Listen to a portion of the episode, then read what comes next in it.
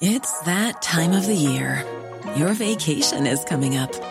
You can already hear the beach waves, feel the warm breeze, relax, and think about work. You really, really want it all to work out while you're away. Monday.com gives you and the team that peace of mind. When all work is on one platform and everyone's in sync, things just flow.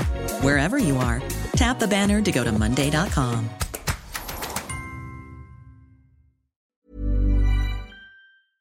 Today's episode is presented by Lloyd's Banking Group. Everyone deserves a safe place to call home. That's why Lloyd's Banking Group has championed the social housing sector for decades, supporting more than 340 housing associations across the UK. The podcast will begin after this message. Today's podcast is brought to you by Bayer. We address some of the world's most pressing global challenges and continue to develop new solutions. As the population continues to grow and its age increases, we will need better medicines and high-quality food in sufficient quantities. To learn more, visit www.bayer.com.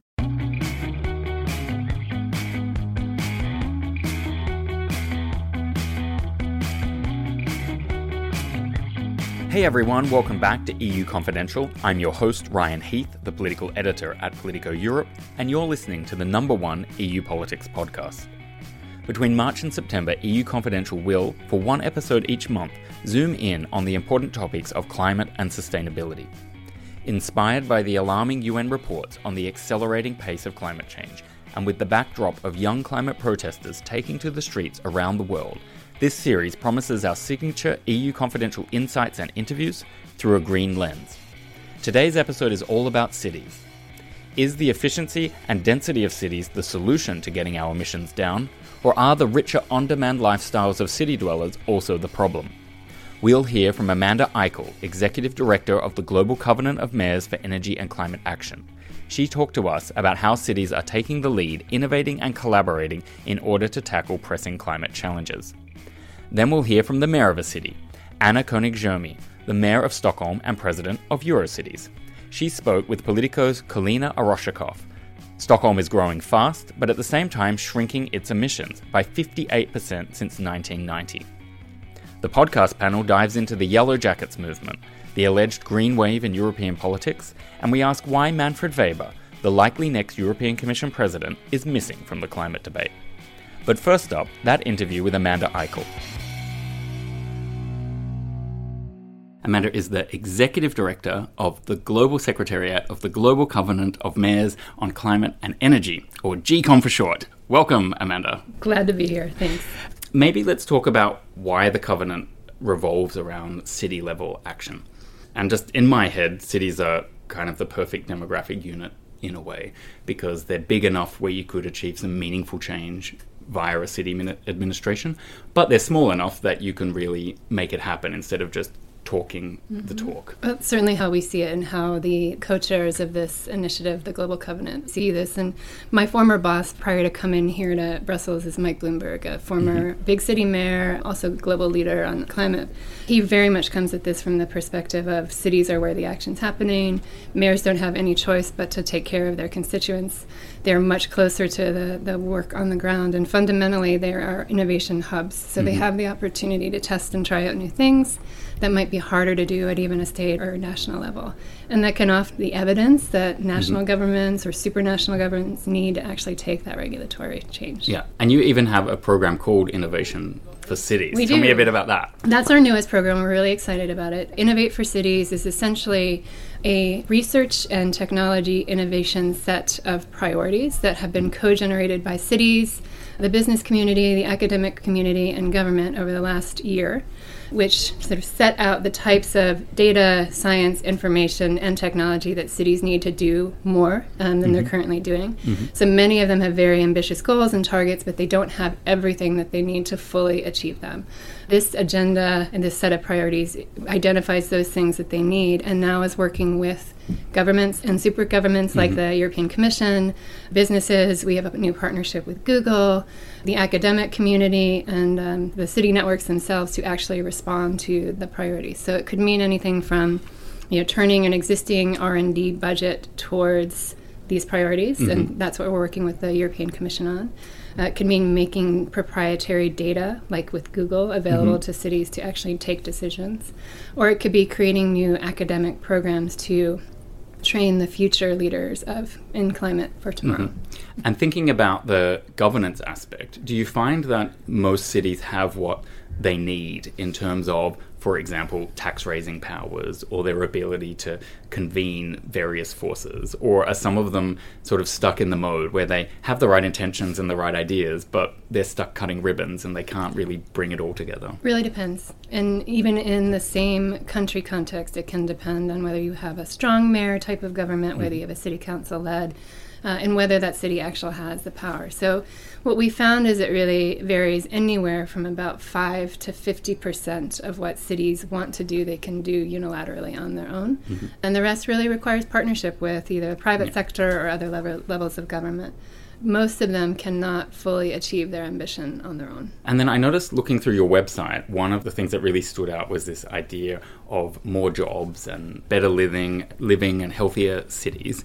And it struck me that when you look at things like what Emmanuel Macron has just gone through recently, where he had a good idea to do something for the climate, and then obviously there was backlash because a lot of people felt like it wasn't done in a just way. So I guess my question is, how important is it that you kind of can bring along all these different communities and make it feel like there are real benefits in people's lives to make a green change, rather than just you do it for a moral reason or for some really long-term objective? It's fundamental. I mean, and I think the really good news is that almost anything that you're doing from a climate perspective actually has very positive implications from a job creation, definitely air quality and health, quality of life, all of those things, if you do it thoughtfully and in a way that involves the community. And so I think raising revenue for climate action is great, but there needs to be some sort of plan for how that actually benefits the people in your community. Yeah.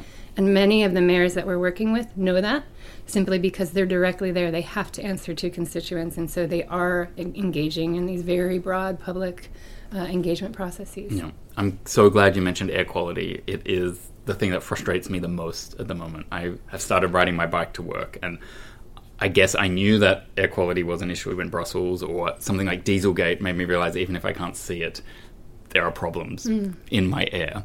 And now, even just riding up the hill today to the office, and this van was chugging out really obvious emissions. There was something wrong with that car. It was directly going in my face coming here. And I know that's like that annoying personal whinging story, but I was just like, we have got to do something about this. And I feel like it's one of those sleeper issues where it's not party political at all. Whether a car is choking you isn't a left or a right issue. It's just no one wants that to happen to their baby or to themselves when they're going to the shops.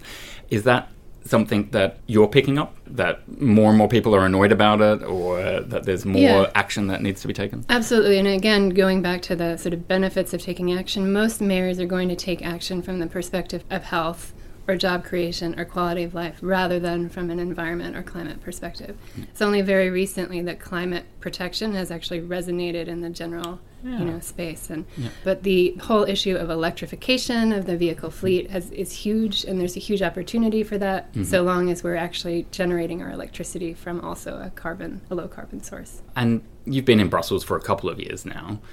So I like to get a bit local sometimes. Like, what are the things that you think Brussels does well now when it comes to these sort of issues? Like, I know that they've got a big pedestrianized area in the center, and they're starting to work on a low emission zone on different trucks and so on.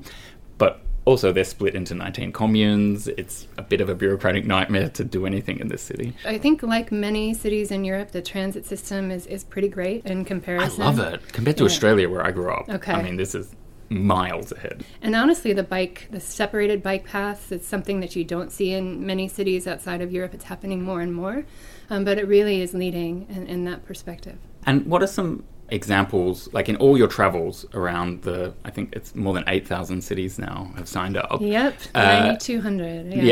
So 9,200. Is there something where you think like, oh, this is the thing everyone has to do? Or is it always a case that people have to tailor a solution to their own specific needs? I'd say it's a little bit of both. Unfortunately, we know from the latest science that we don't have a lot of time. And so that means that, honestly, everything needs to happen in every city. That said, the approach that a particular city will take may be very different depending on the context of, are they growing? Mm-hmm. What's the sort of density that they're working with? That, you know, a small town doesn't have the same ability to create a mass transit system that a large city like Brussels would. Yeah. But it is really everything within the transportation, building, and waste sector that will have to be changed. And maybe one last question that's a bit more political, and not to say I don't want you to endorse somebody or something, but I've looked this year at sort of the way these discussions are changing, and you see the way something like the Green New Deal idea in the US catches fire, or the way the climate strikes amongst the school students have just massively taken off here in Europe, and now they spread elsewhere as well. And I kind of, in a way, feel very inspired by it, where I know some people find that it's unrealistic or uncosted, some of these ideas, but it's very interesting the way that the conversation has caught fire. And I was wondering, is there any particular way where you think like, oh, we can harness that energy in a particular way, or where you're hoping one more step is taken and then we're at a tipping point in your own work or something like that? Well, you know, I guess two responses to that. One, I think fundamentally the conversation has changed, and climate change is actually a political issue, and it will be an issue. I'm seeing it here in Europe. We're seeing it definitely in the U.S. presidential candidates, you know, that are coming forward, and even the new elected House in the U.S. And that's the same, not just in Europe and the U.S. where you might expect that, but the number of cities that have made commitments in Africa has roughly doubled since we started this program, and it's the same in many other developing regions. Now that's super interesting, because for a long time the argument at all of those global conferences and conventions was the developing countries should not be made to pay the price for the developed countries industrializing first. That one, they should be given opportunities to develop, and two, the developed countries should basically pay the compensation for what we're going through. But I'm hearing, or I think I'm hearing, that everyone is saying we all need to do something. It doesn't mean there aren't different responsibilities, but everyone thinks they need to be on board. So now, taking the who pays off the table, you know, and I think there's many different perspectives on that, but cities and governments in Africa and Latin America and Southeast Asia, where we're working very hard this year in particular, are stepping up saying we want to take action. We are ambitious. We want to do more. And frankly, we have no choice because we're already feeling the consequences of increasing heat waves and flooding and extreme storms. And so the perspective of many of those developing regions is from the need to adapt to existing climate change. But that said, they also recognize that they have an opportunity to develop smart and to do it in a way based on the lessons that have been learned the hard way in places like Europe and the U.S. Well, smart is a word you can't argue with. So thank you very much for this smart conversation, Amanda. Thank you. That was Amanda Eichel, Executive Director of the Global Covenant of Mayors for Energy and Climate Action. Next up, Anna Koenig-Jomi, the Mayor of Stockholm and President of EuroCities. She spoke with Politico's Kalina Oroshakoff.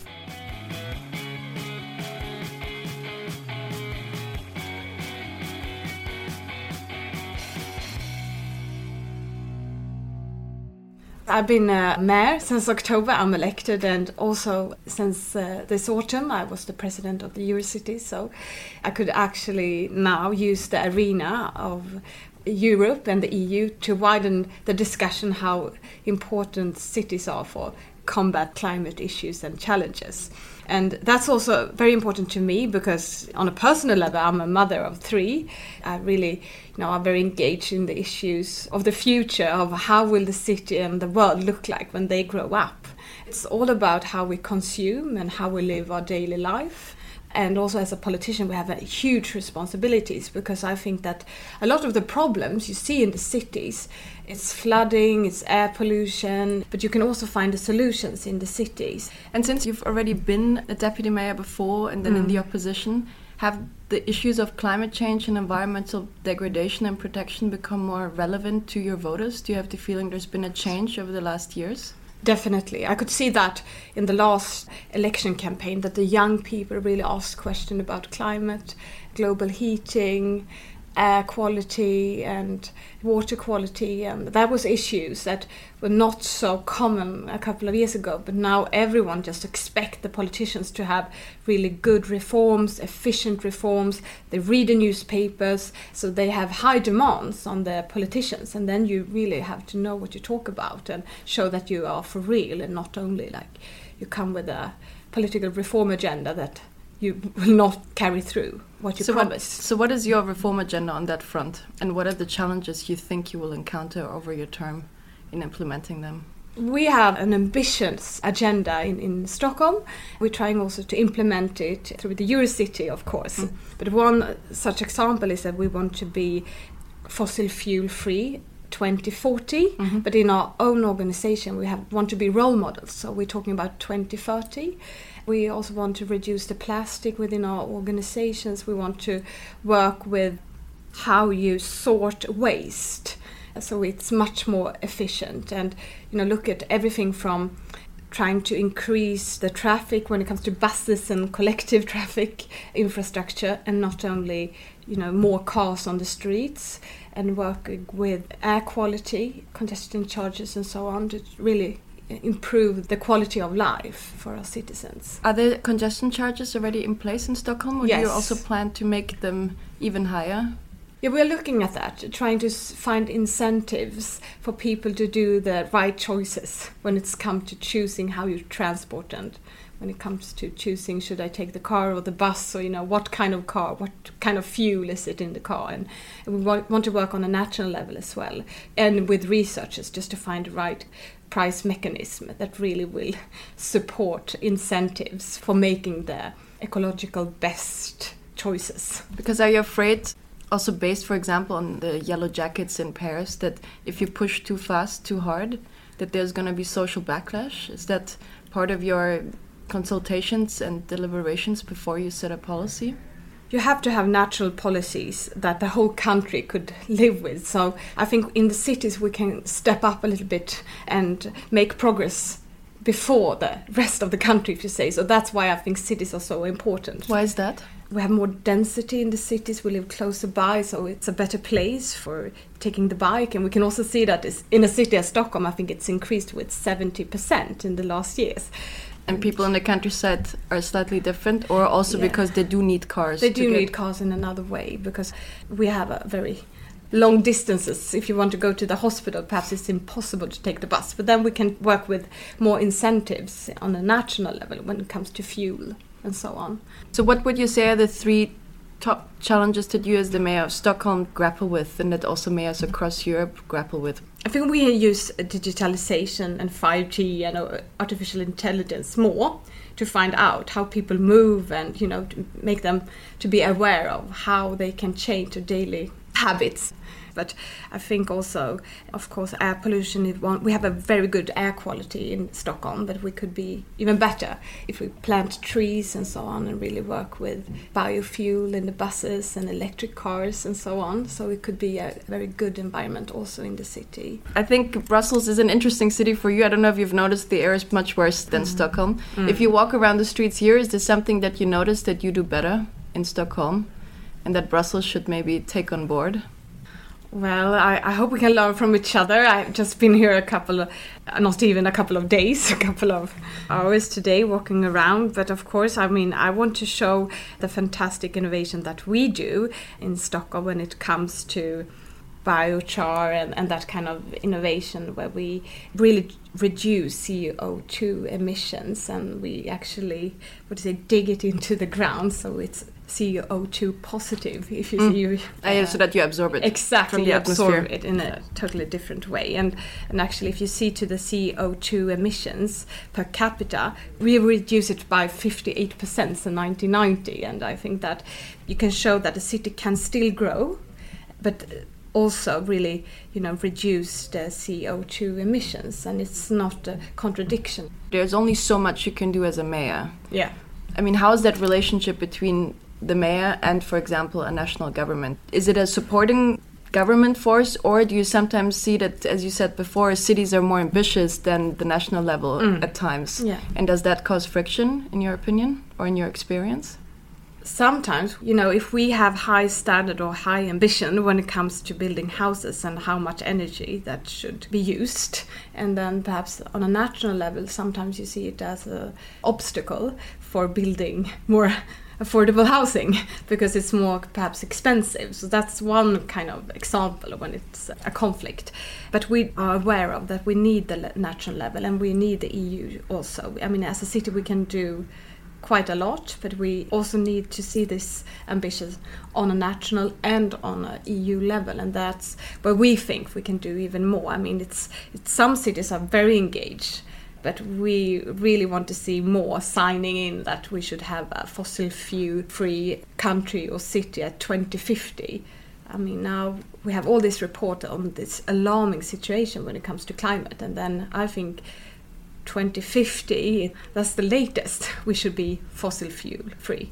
I would like to see much more cities even 2040 if I had my personal view, but 2050 we can agree on that and really have ambitious plan and efficient measures that fulfill the goals. Then I would be really thrilled, but we don't see that yet today, and I think that is very important now when you have all this European election coming up with the new commission, and that you have to have the climate issues on top, and you have to really pressure the Commission and other countries to really commit to indicators and to goals and to measures that will truly lower the global warming. And you plan to lobby your peers?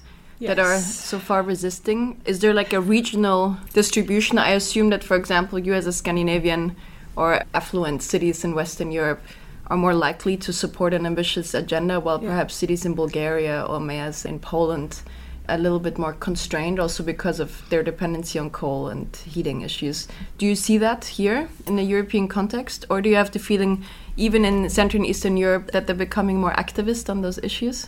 Yeah, I think so, that the cities, I'm very impressed by cities in Poland, for example, when it comes to equality issues or climate engagement. And I think there's a force there that we can really use for the future, because they know also that city can do so much more than on a national level. And you see it in the US, where I don't know how many mayors has agreed to the Paris Agreement, but not Trump. So you can also see there that cities still say that we honor this deal and we will work to fulfill it. Do you think that the political candidates that have already announced that they would run for European Commission president or announced that they want to be part of the next EU institutions mandate, do you think climate and environmental concerns feature high enough, or do you have the feeling that it's an issue that people on the streets are becoming more and more concerned about, but on a political level politicians still deal with other issues more as a priority?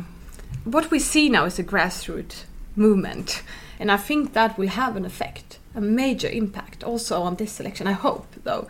Or otherwise we will help, because we think that urban issues should be more prioritized.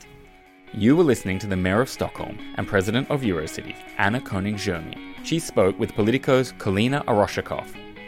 The podcast panel will begin after this message. A message from Bayer. Advancing life. That's what we at Bayer are all about. As a leading life science company, we are contributing to finding solutions to some of the major challenges of our time through our innovations. We also meet our responsibility to protect the environment in many different ways. We are continuously working to reduce the environmental impact of our business activities and develop product solutions that benefit the environment. For example, we offer innovative and cutting-edge digital farming technologies that help farmers use resources more efficiently. From sensors to satellites to smart irrigation systems, digital technologies enabling farmers to take advantage of the data at their fingertips to build successful farms and make agriculture more sustainable. To learn more, visit www.bayer.com.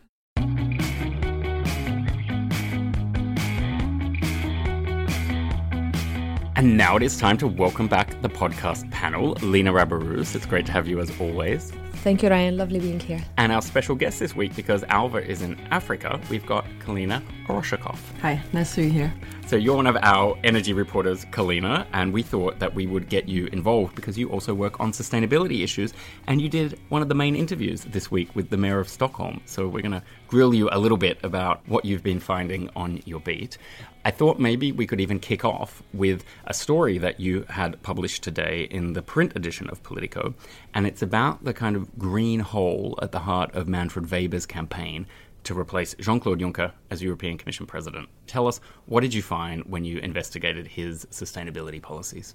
Thank you for saying this. It's been interesting over the last week watching the climate debate, because I guess everyone can see, and those living in Brussels have probably heard it.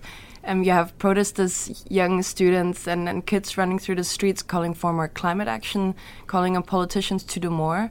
And every politician in Brussels and beyond has had something to say about that. So we kind of wondered, well, whether the candidates that want to become the next Commission President, and Manfred Weber, who's running for the European People's Party, surprisingly hasn't said anything about it. We looked. And what was his reasoning for that when you finally pinned him down? Well, there was no reasoning as such, but then he did, of course, have something broad to say about climate, how climate change is important, how the EU is a leader in the fight against climate change, and how it's important to marry climate efforts with economic competitiveness and economic growth. However, he hasn't in that sense pushed it as a topic for his presidency and for his candidacy. He usually talks about migration, trade, economic issues, while climate has been mostly jumped on by other candidates from other parties. And in the home country of Manfred Weber, for example, climate has become a major political minefield for the parties, because Germany is struggling to meet its climate targets. It's worried about the economic impact of climate efforts. And within that broader debate, one could probably argue that Manfred Weber, as a German, as a Bavarian, hasn't chosen to champion the topic yet. Well, it's interesting. We're hosting a presidential debate in Maastricht on the 29th of April with the university and the region there. And Manfred Weber is the only major candidate yet to confirm for that debate. And surprise, surprise, one of the major topics in the debate is climate. So we'll have to keep the pressure up on him there. Lena, you have been a very good student this week. When you heard we'd be talking about this, you went off and checked what all the parties did with their manifestos and climate, and you found something surprising as well. Yes, not all the parties, they have manifestos. We contacted almost every party, and I was surprised that the Greens, they have a 60 pages of a manifesto, which is extremely interesting, extremely easy to read, extremely easy to understand. It talks to most of the age groups. They address it in a very simple language, and the same for the, let's say, most sophisticated, well-read experts in environment issues. But is it an impossible bar to clear, or what you're saying is every party could do something like the Greens if they just put a bit of effort in? Precisely, because I believe people are very much fed up of the traditional two political parties. They need to simplify. They need to humanize their message. And if they want to address really and increase the reach out for voters this time and these elections.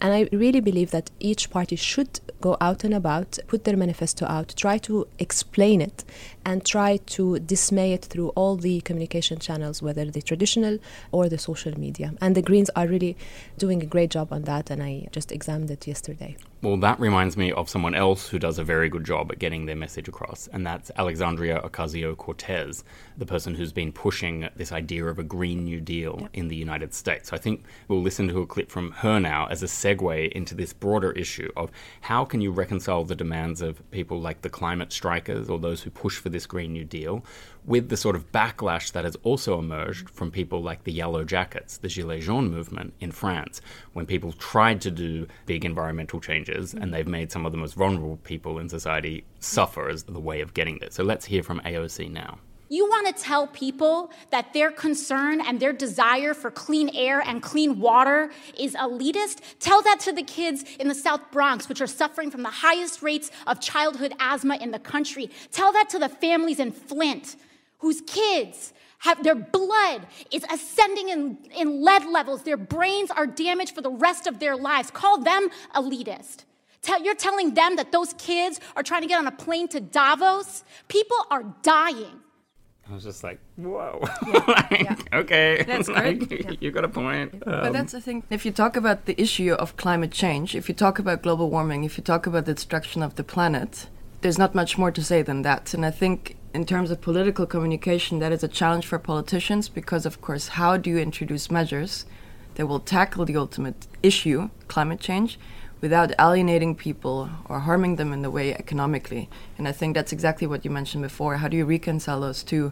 And I think it is possible, and often it has just something to do in how you explain who's going to pay for what and why you pay now in order to save more later. But well, that was the issue with the Gilets Jaunes, is it was a tax on anyone who was using fuel rather than something that you targeted either at the wealthiest individuals or the largest corporations. It didn't feel like it was fair, even if the objective was noble.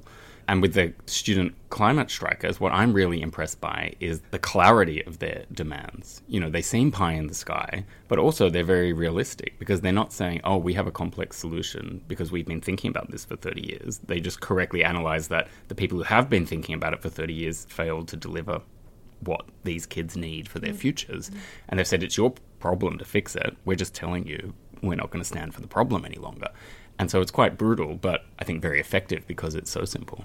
What it's really interesting is to see the younger generations are so much aware. My generation and where I come from, we never thought of environmental issues and climate change. But I think especially now here in Europe with all the movement of the youngsters, there is no more choice. I think they really need to adhere for the youngsters if there's any kind of change to come, or they want really to keep ruling through political parties. But then who should pay? Who has to give up something? Is it people like us sitting around this table have to stop flying for weekends away somewhere?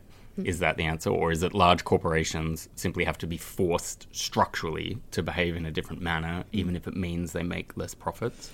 Or, and this came up in your interview, Kalina, with the Stockholm mayor, she still advocated that individuals have to take specific action. You know, she's from the centre-right, so she's not going to argue that it's big, bad corporations who are the problem. She's like, no, you've got to take your kid down to the park and pick up plastic. Everyone has to do that, because if anyone gives themselves a free pass, we won't do enough change. I think it's on multiple levels, of course. I think the behavioral changes are the most difficult.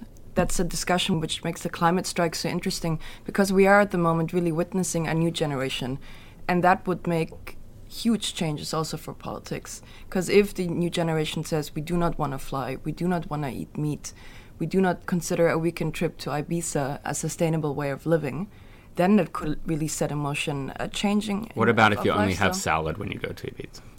I think that's a big... That's the balance, really, isn't it? No, exactly. Or swim to Ibiza. I think that would be the perfect way to go. That's the most sustainable way to go on holidays.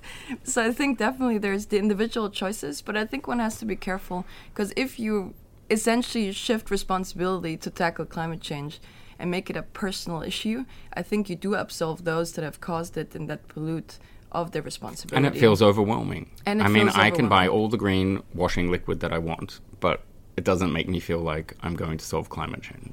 Exactly, and that I think you do in a structured way as well, and I think that's where the big economic and industrial policy challenges will come. You do have to reorganize the way we produce and consume and organize a society if you're really serious about it. And politicians know that, and I think that's when it starts to become tricky, and that's where also the demands of student strikers and politicians clash. And what about any concrete actions since those strikes have begun?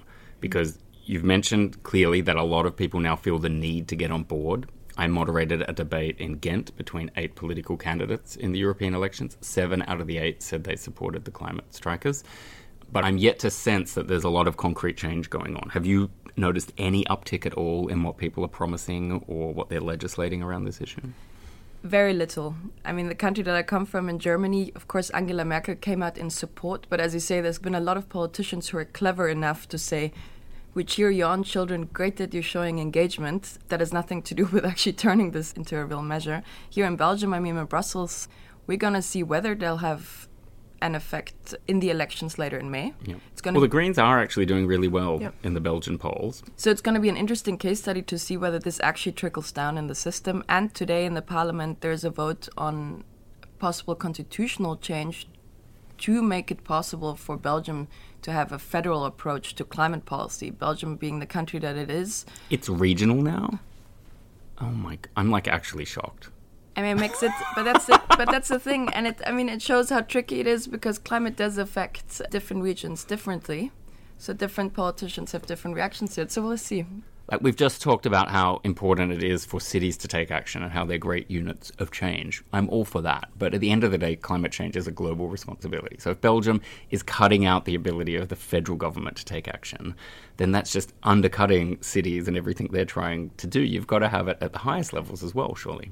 Okay, let's end on a positive note, because this has been such a positive episode so far. Well, we saw President Macron and President Xi from China. On Tuesday, they signed a joint declaration committing to keep multilateralism alive, including on the climate, aka the Paris Climate Agreement. I think we're all now at the understanding that that's kind of the bare minimum the world needs to do to take action. Maybe it's not perfect, but, you know, we need more, not less, probably. And then the two of them in Paris said that they were going to keep that going. So I'm going to nominate that as a thumbs up. There's a lot of nodding here. Can't nod on a podcast. You've got to talk. Better late than never. Definitely it's a thumbs up. Some delays always from Europe. But, you know, I'm a great fan of President Macron for many reasons.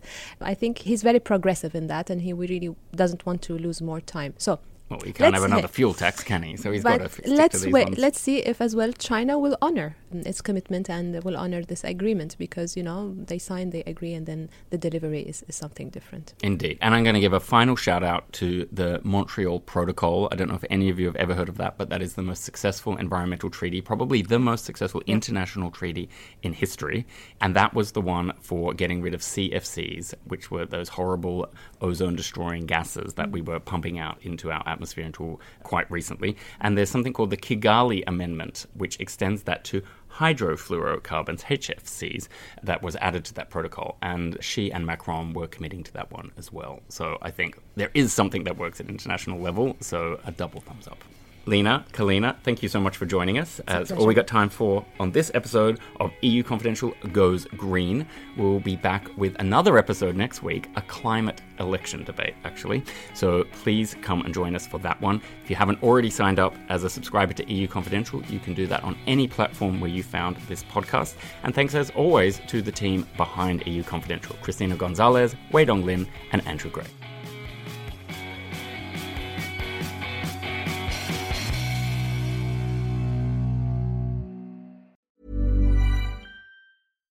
Hi, I'm Daniel, founder of Pretty Litter. Cats and cat owners deserve better than any old-fashioned litter. That's why I teamed up with scientists and veterinarians to create Pretty Litter. Its innovative crystal formula has superior odor control and weighs up to 80% less than clay litter. Pretty Litter even monitors health by changing colors to help detect early signs of potential illness. It's the world's smartest kitty litter. Go to prettylitter.com and use code ACAST for 20% off your first order and a free cat toy. Terms and conditions apply. See site for details.